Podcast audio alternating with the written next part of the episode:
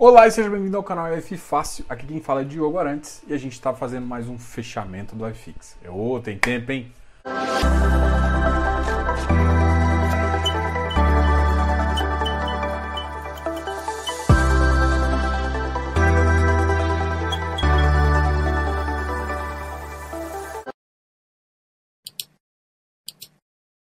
Bora lá? Beleza, então a gente vai sempre começando com um pouquinho das notícias do mercado e depois a gente conversa um pouquinho dos ativos que mais subiram e mais caíram, tiveram um melhor desempenho, outro pior no dia. Beleza? Uma da coisa que é importante falar aqui e a gente já começa, hoje saiu a prévia do relatório Focus da sexta-feira e já tá um caminho que eu acho um pouco mais sério agora, assim, é foda falar sério a palavra, mas enfim, o IPCA, a Selic, a, a Selic do ano que vem, 2021, ficou na, na casa dos 3%, que já acho que faz sentido, né? Na minha cabeça vai ficar entre 3% e 3,5%. Se uh, a gente não, não flertar ali com nosso, uh, nossos problemas fiscais, é claro, então é um dentro. Se a gente tiver problema fiscal, o negócio vai disparar e, e vira mais problemas ainda. O IPCA está numa casa esse ano de 3,45, no ano que vem de 3,40, o que me parece totalmente aceitável. O PIB subiu um pouquinho, chegando à faixa dos 4,55 e o PIB 2021 3,40, positivo, o que também me parece aceitável. Então, assim, nesse cenário aqui eu confesso que eu fico um pouco mais uh, confortável. É claro que a gente tem um problema muito grande, tanto administrativo quanto fiscal. Se a gente não resolver o problema fiscal, vai, a gente pode entrar numa onda de dívida demais, tirar. A gente está recebendo positivamente uh, alguns investidores externos começaram a entrar, principalmente que melhorou o cenário externo, por mais que, que não seja exatamente o Trump que manteve, mas o pessoal gostou do cenário que ficou nos Estados Unidos, o que pode ser bem positivo. Uh, então isso, isso ajuda um pouco. Tanto é que hoje, por exemplo, a bolsa disparou, ela chegou a 107,339 pontos, uma alta de 1,26. Então, vários ativos aí, a Prio continuou subindo. A Prio teve uma, uma alta espetacular esse tempo atrás. O, o dólar subiu 0,89, chegando à faixa dos 5,43. Isso é uma das coisas que a gente mais interessa. A gente começa agora a falar um pouquinho e minha carteira para 2021. Tem que tomar muito cuidado agora, a gente tem que, ter, a gente tem que comprar ativos interessantes, que é um detalhe. E uma, uma informação que vocês já sabem, amanhã a gente vai ter a live com o Fábio Carvalho, da Aliança. Nosso famoso Alzirão vai, vai. A gente vai conversar sobre Alzirão amanhã. Vários, essa, essa live era para ser na semana passada, eu acabei tendo um problema. Enfim, a gente, quanto do GRI, foi bem legal. Bom, então o que, que a gente pode, o que, que a gente pode conversar e o que a gente pode fazer agora? A gente, eu quero que você entenda muito a, a, a live de amanhã, que você compreenda bem o que a gente está conversando amanhã, porque vai te ajudar muito, inclusive para o futuro. A gente pode ter um bate-papo aí, principalmente desses ativos agora que estão um pouco de renda urbana, que está fazendo um pouco de sentido, tá ok? Agora, além disso, eu trouxe uma novidade. Na quarta-feira a gente vai abrir, provavelmente já vai abrir o carrinho para a gente ficar mais ou menos cinco dias em promoção. Na verdade, o produto aqui do canal é uma consultoria. A gente tem um Close Friends que é bem interessante também. E aí a gente fez, porque vocês me, me pediram, acabou fazendo uma promoção aí e que eu vou falar. Eu já soltei parte antecipadamente para o grupo, uh, ah, para o pessoal do grupo que está lá no Telegram, mas o grupo aberto. Uh, já soltei algumas informações bem interessantes e se vocês quiserem, se acessa o, o grupo aqui para fazer. Qualquer dúvida também, eu vou está começando a falar no Telegram. Então, assim, vai ter uma consultoria de duas sessões ou também o Close Friends, um pacote anual aí com um preço bem interessante aí. Só que vai ter vagas limitadas e vai ser uh, de quarta-feira até o dia 30, que é segunda-feira. Então você vai ter cinco dias para fazer essas compras, tá ok? Então é só para falar, vai ter vagas limitadas e um prazo bem determinado aí para gente interessar. E na quarta-feira eu vou fazer uma aula essa aula vai ser para todo mundo, mas depois ela vai ficar exclusivamente para o pessoal do que é membro aqui do canal, tá ok? Então, se lembrou, se inscreveu aqui no canal, deu um like nesse vídeo, também aproveita e dá uma olhada no nosso Seja Membros, tá ok? Então agora a gente vai falar um pouquinho dos ativos que tiveram melhor desempenho. depois o ativo que tiveram pior desempenho. Na verdade, a gente sempre começa pelo pior. O HGFF teve uma, uma baixa de 1,42%. O Alianza, que é o fruto da nossa conversa, está na faixa dos 124,52, uma baixa de 115, 117. O ativo ainda tem caixa, o número de negociação foi interessante, então a gente tem que ficar aguardando os novos caixas e as novas movimentações. A gente é bom você entender o que, que eles estão querendo como movimentação, até para você decidir se faz sentido você ficar ou não no papel. O HGFF ah, é um ativo da Credit Suisse, um FOF deles. Uh, eu acho que ele tinha exagerado um pouco no preço e, e até terminar a alocação, que eu acredito que já tenha até terminado, mas é um ativo, os FOFs não têm não tem se comportado tão bem, tá? E não vejo uma possibilidade próxima deles realmente darem um, um, ganho tão nominal assim. Eu, se, se fosse escolher um, um, se fosse pensar em um FOF, eu pensaria um FOF com uma estratégia um pouco mais alternativa ou um FOF que teria ali uma carteira de CRI justamente porque isso vai garantir um pouquinho o ganho. O hectare continuou a cair um pouquinho, chegou em 139,49. A máxima do dia foi 140, mas ele está ali, fica, ele ficou bem Hoje teve 6 milhões, a média dele é mais ou menos isso, entre 6 e 7 milhões. A negociação dele está muito interessante. Então ele está ficando ali na faixa dos, dos, dos 139, 140, tá? Então uma faixa que ele acomodou, a gente pode analisar aí. O Cafof bateu 109, é o ativo ali do, do Kiné. O VIF 94, esse é um dos ativos do, do 20.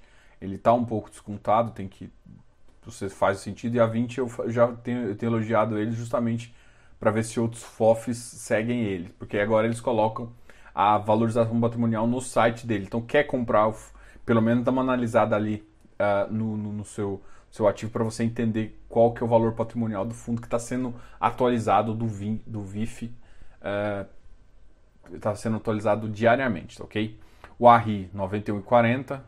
Nossa, chegou a bater 98 na mínima de 90. O RBRL está entre 111 e 110, o XP em 115. Ó, ele, eu lembro de estar olhando semana passada, ele estava 118. Então está sofrendo um pouquinho. O KNRI também está sofrendo, chegou a 159. Nada que me preocupe ou que chame atenção do ponto de vista tá caro ou tá barato, tá? Então o ativo tá, tá, tá num preço que ele costuma estar, entendeu? Então entenda aí como você achar. É, CVBI 99,40, também não, não vejo uh, grandes. Uh, o ativo sempre está nessa faixa, chegou a bater 102 esse tempo atrás, entendeu? É, Quasar Agro, tal, tal, tal, tal, Vigip 98.